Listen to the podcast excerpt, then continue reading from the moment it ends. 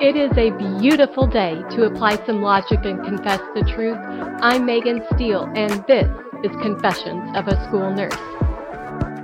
Well, hello and welcome back. Today we start episode 11, and it's going to be the first of three over the Nuremberg trials and why that is so important for us as nurses in our care that we give to our patients every single day.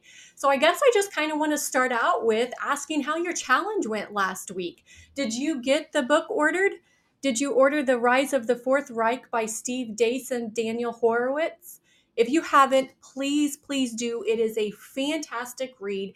The book really has um, profound insights and it's got a powerful narrative it really left an impact on uh, my perspective and it really kind of helped change the way that I perceive and do my research with regard to medical information. Um, when I went back to school for my nursing degree, way back in the early 2000s, it's completely different now. And so it, it's really a life altering book. I highly recommend that you get it.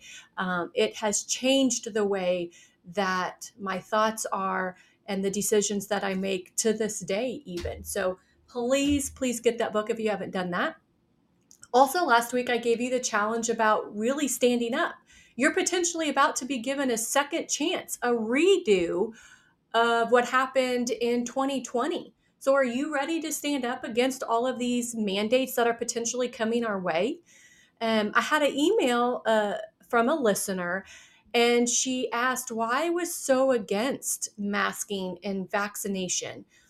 And I responded to her, and I want to respond and let, let all the listeners know that I'm not against you choosing to mask and to you know be vaccinated but i'm against the mandating of such actions right i'm against the mandates um, I take the approach that you do you. If you want to mask, mask. If you want to get vaccinated, be vaccinated. That's your choice. You do you. You do what is best for you and your family and your children.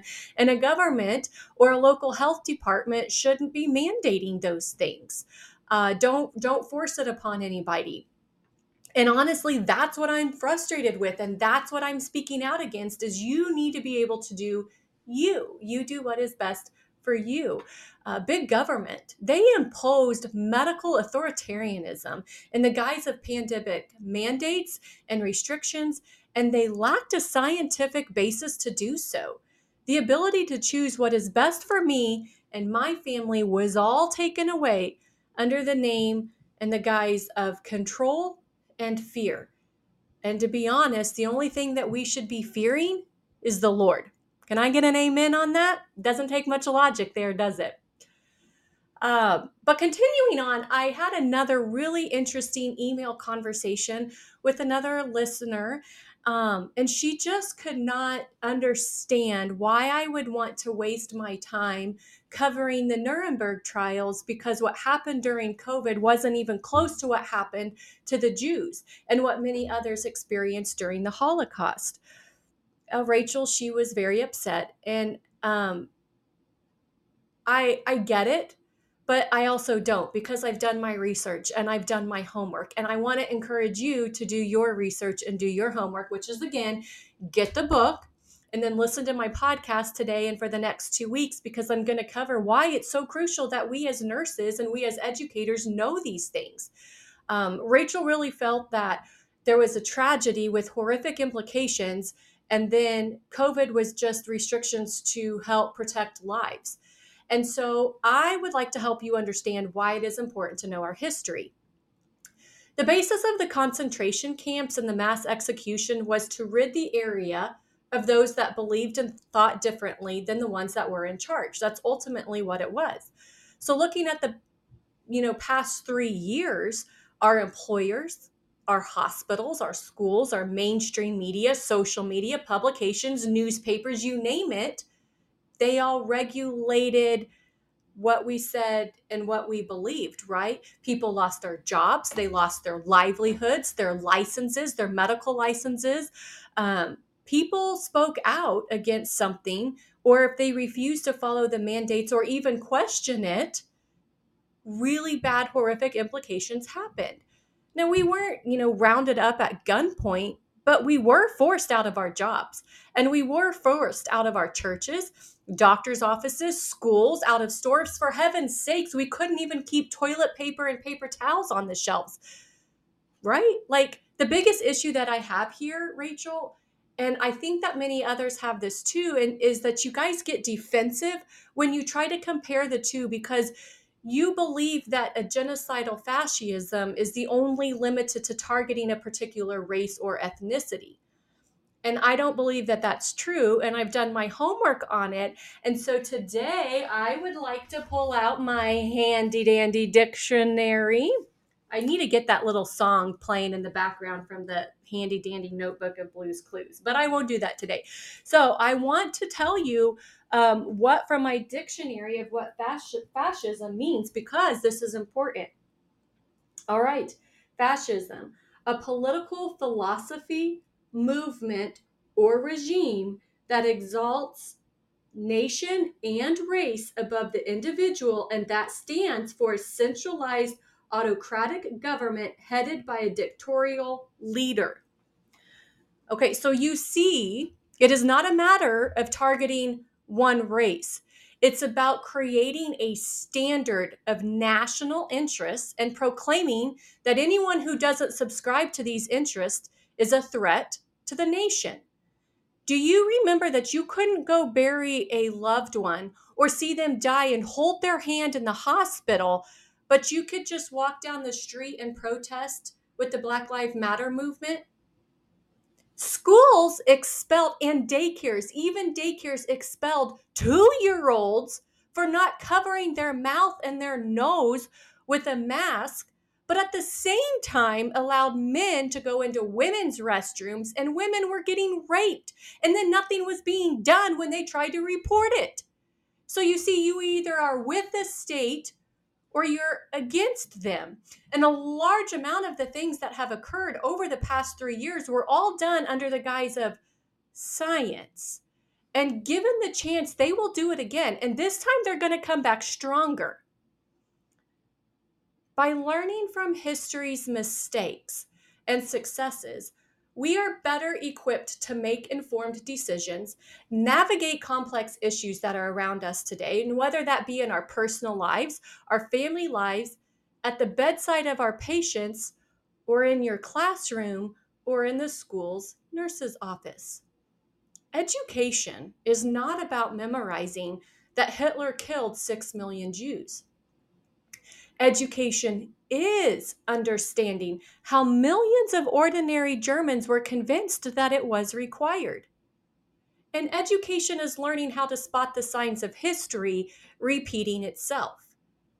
This, this is why we must cover these topics in this podcast.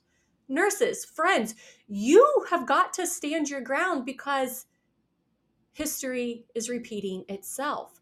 You have to protect your family and you have to protect your students. You are one of the only things standing between your students and complete control by the devil.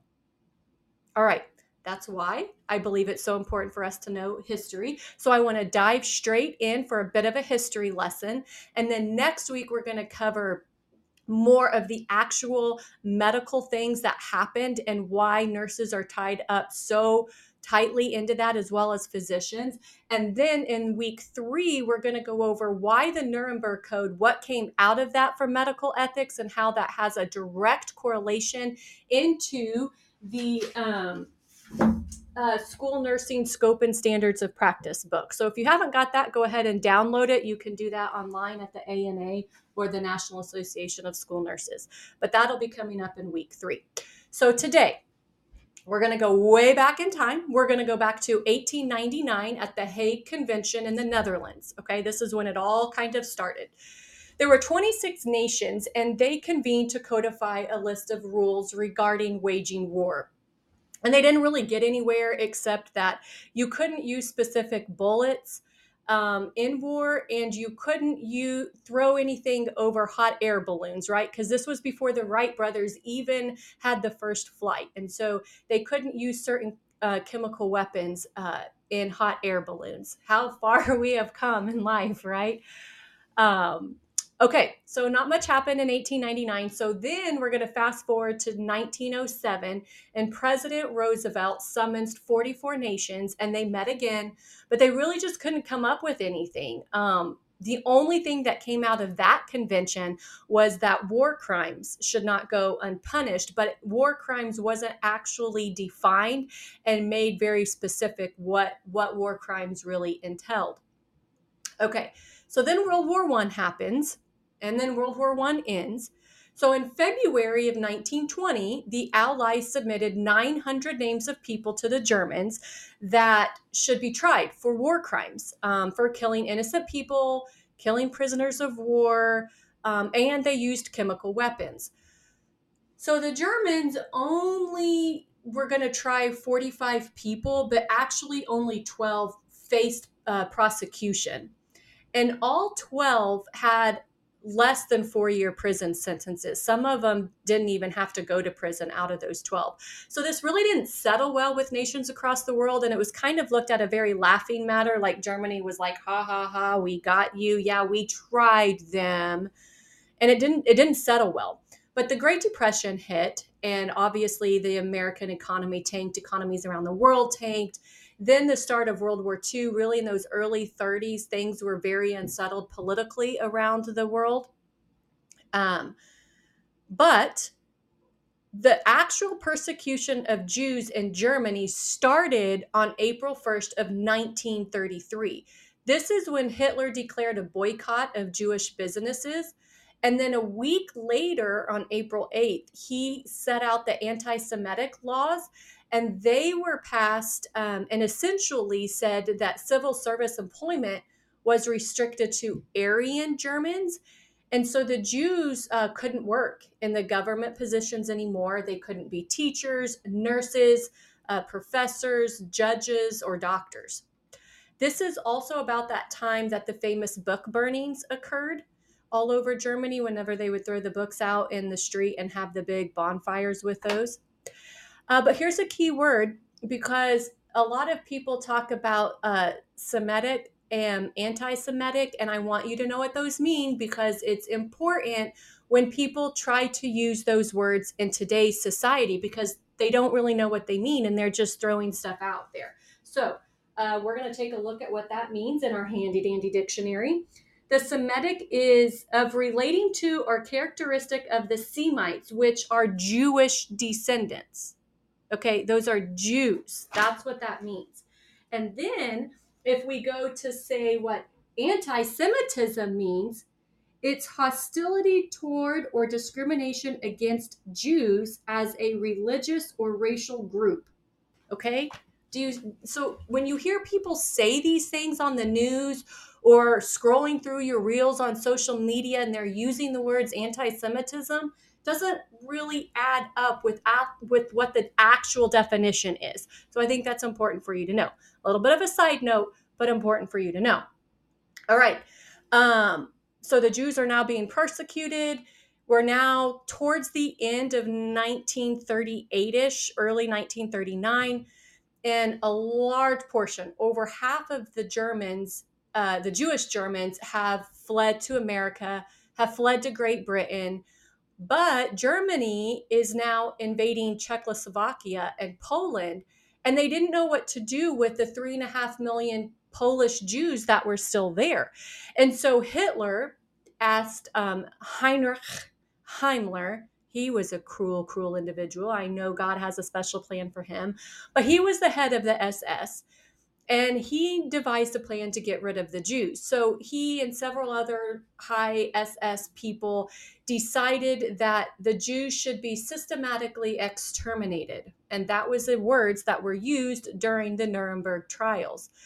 Um, and so all these mass killings began concentration camps they were already being built to house prisoners but they started shifting their focus more towards human um, experimentation medical experimentation um, obviously, the gas chambers, we know about those as well. So, I'm again next week. I'm going to go into those human experimentations a little bit more, uh, but just as the overview of of everything. We're going to fast forward to May 8th of 1945, and this is Victory in Europe Day. This is when Germany surrenders. The war in um, in Germany in that area is over. But remember, we were also fighting a war in the Pacific. So while they're dealing with um, liberating all of these countries, the war in the Pacific is still going on. Um, however, in September of 1945 is when, after Hiroshima happened, um, that's whenever uh, Japan surrendered. I think it was like September 2nd, 1945, um, somewhere around that time. I'm so sorry, I don't remember the actual date.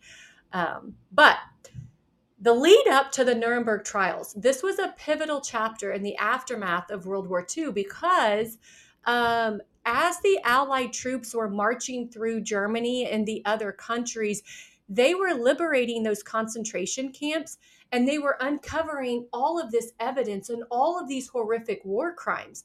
And they were like somebody has to be charged for this. This is not okay what happened. And the stories these people were telling and when they would unearth these these horrible graves and see all these damages done to these bodies uh, of people that had died um, they knew that something had to be done. So this couldn't ever happen again so even before the war was over, in 1943, the Allies agreed to no matter who it was, they were going to try these leaders, right? They were going to go way back to that 1907 meeting and they were going to try these people appropriately for the war crimes they committed. So, the war ended right there's they've gathered all of this evidence over the past couple of years and so, where are we going to do these trials? What are we going to do? And so they selected Nuremberg, Germany. And the reason for this was that uh, this was widely regarded as the true home of the Nazi Party. A large majority of the propaganda that we still see, like on, you know, uh, if you look at history videos, and all of those big propaganda parades and all that kind of stuff. That was all held in Nuremberg, Germany. And so it was kind of just to go back and really try what they did and and and have some justice there. So the building that they chose to have this at was the Palace of Justice and this was one of the very few official buildings that had not been damaged by the allied bombing. So that's where this was all at. And then prior um, to the start, right, the Allies are like, we need to try this, but we've never really had a true international tribunal of what needs to happen. So between June 26th and August 2nd of 1945, the leading legal representative from the United States and Britain, the Soviet Union, and France all met in London. And they crafted this set of rules and procedures that this formal military tribunal would happen. Uh, the nations essentially agreed to 30 articles that would make up the international tribunal. Article 6 outlined the nature of the crimes, and um, then Article 8 declared that even if the accused was following orders from the government or a superior, it would not free him from responsibility.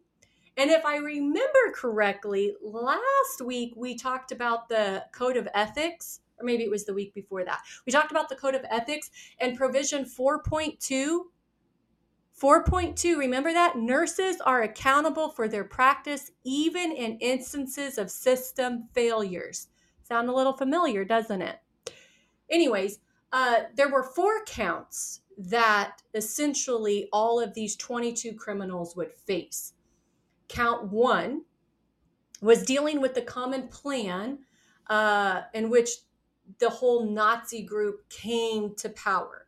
So they the definition of it was that they planned, prepared, initiated, and waged wars of aggression, which were also wars in violation of international treaties, agreements, or assurances. And then count two dealt with crimes against peace. Count three was war crimes, and we're going to have a lot of uh, the medical stuff that happened under this uh, count three. Um, it, this dealt with the murder, the ill treatment of civilian populations, uh, murders and ill treatment um, due to shooting, hanging, gassing, starvation, uh, inadequate provision of surgical and medical services, kickings, beatings, brutality, and to- torture. Um, and then the fourth count that these 22 individuals were going to go against was dealing with uh, crimes against humanity. And that was more focused on the actual genocide of populations. I do want you to know that there was not just one Nuremberg trial, there were actually a total of 13. After this huge first one and everything became public with that, the United States pros- uh, prosecuted another 12 cases Uh, in Nuremberg, Germany.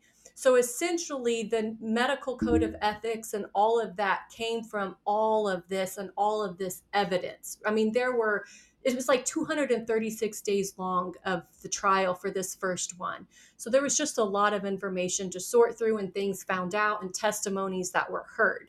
So a lot of people don't know that there was more than one Nuremberg trial, but there really was. This first one that I've talked about briefly uh, began on November 20th of 1945 and it ended on October 1st of 1946. So quite a long time for a court case.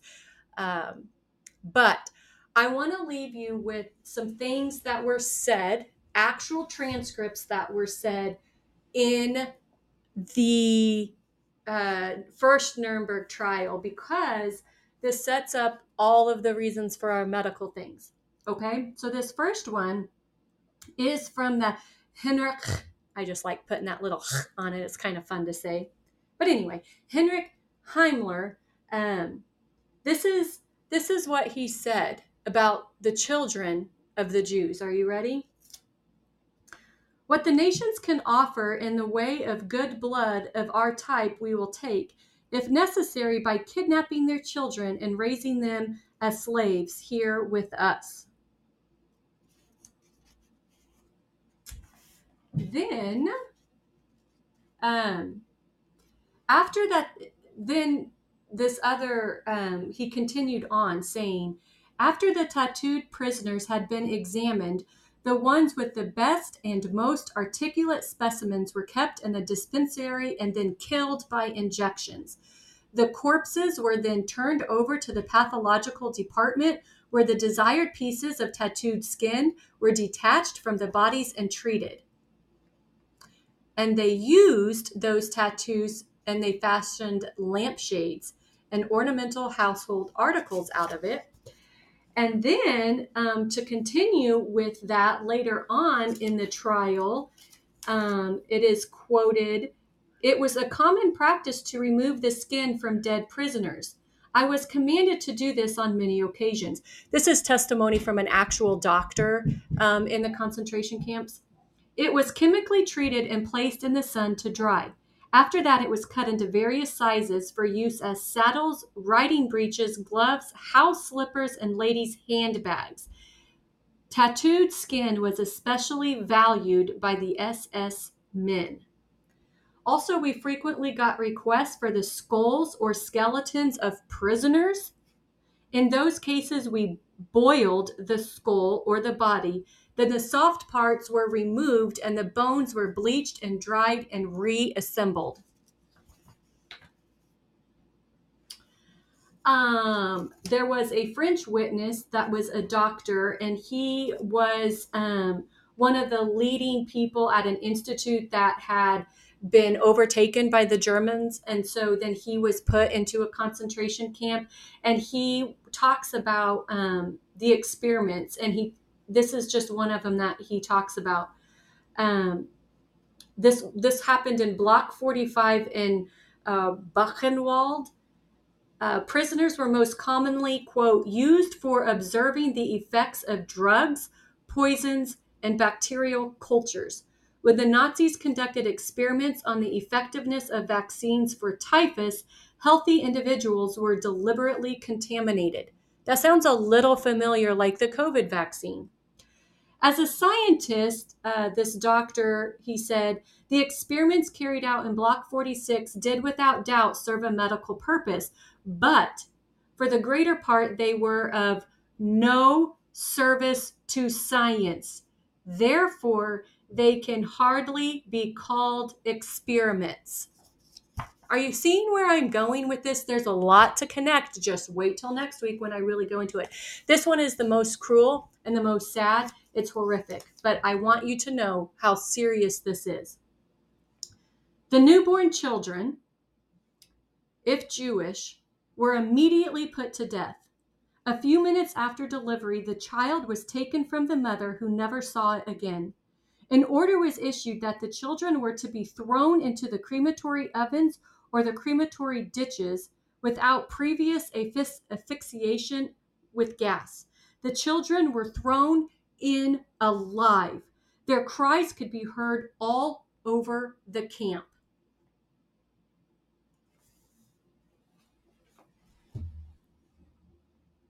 The Holocaust stands as a horrific horrific reminder of the darkest depths to which humanity can sink. But it also serves as a chilling lesson in the realm of medical ethics. The horrors perpetrated by Nazi doctors, nurses, and scientists who conducted these experiments on countless innocent victims reveals the absolute necessity of upholding ethical principles in healthcare, no matter how small the situation is. The Holocaust underscores the paramount importance of informed consent, the prohibition of harm, and that the rights of every individual, regardless of their circumstances, should be protected. It is a haunting testament to the moral duty of medical professionals to prioritize the well being and dignity of their patients or students above all else and to never allow science to be perverted into a tool of oppression or cruelty ever again. And that, my friends, is why I am speaking to you today. We have to know our history, we have to educate ourselves so that way we can make the best decisions for ourselves and be advocates, true, true advocates for our students and our patients. Next week, again, we're going to dive straight into those actual experiments, the actual things that were happening medical wise. And then again, in week three, we're going to go over um, what the actual Nuremberg Code is for uh, medical ethics, for today's modern medical ethics that were all thrown out during the COVID and that all need to be brought back again. So I hope that you can see why I'm kind of on this crusade of make Nuremberg great again. We have to uphold these things, right? Informed consent, prohibition of harm, and that the rights of every individual, regardless of their circumstances, should be protected. All right, please share, like, comment, subscribe, do all the above. Send me an email, Megan at confessionsofaschoolnurse.com, Megan at confessionsofaschoolnurse.com. Until next time, confess to tell the truth. God bless.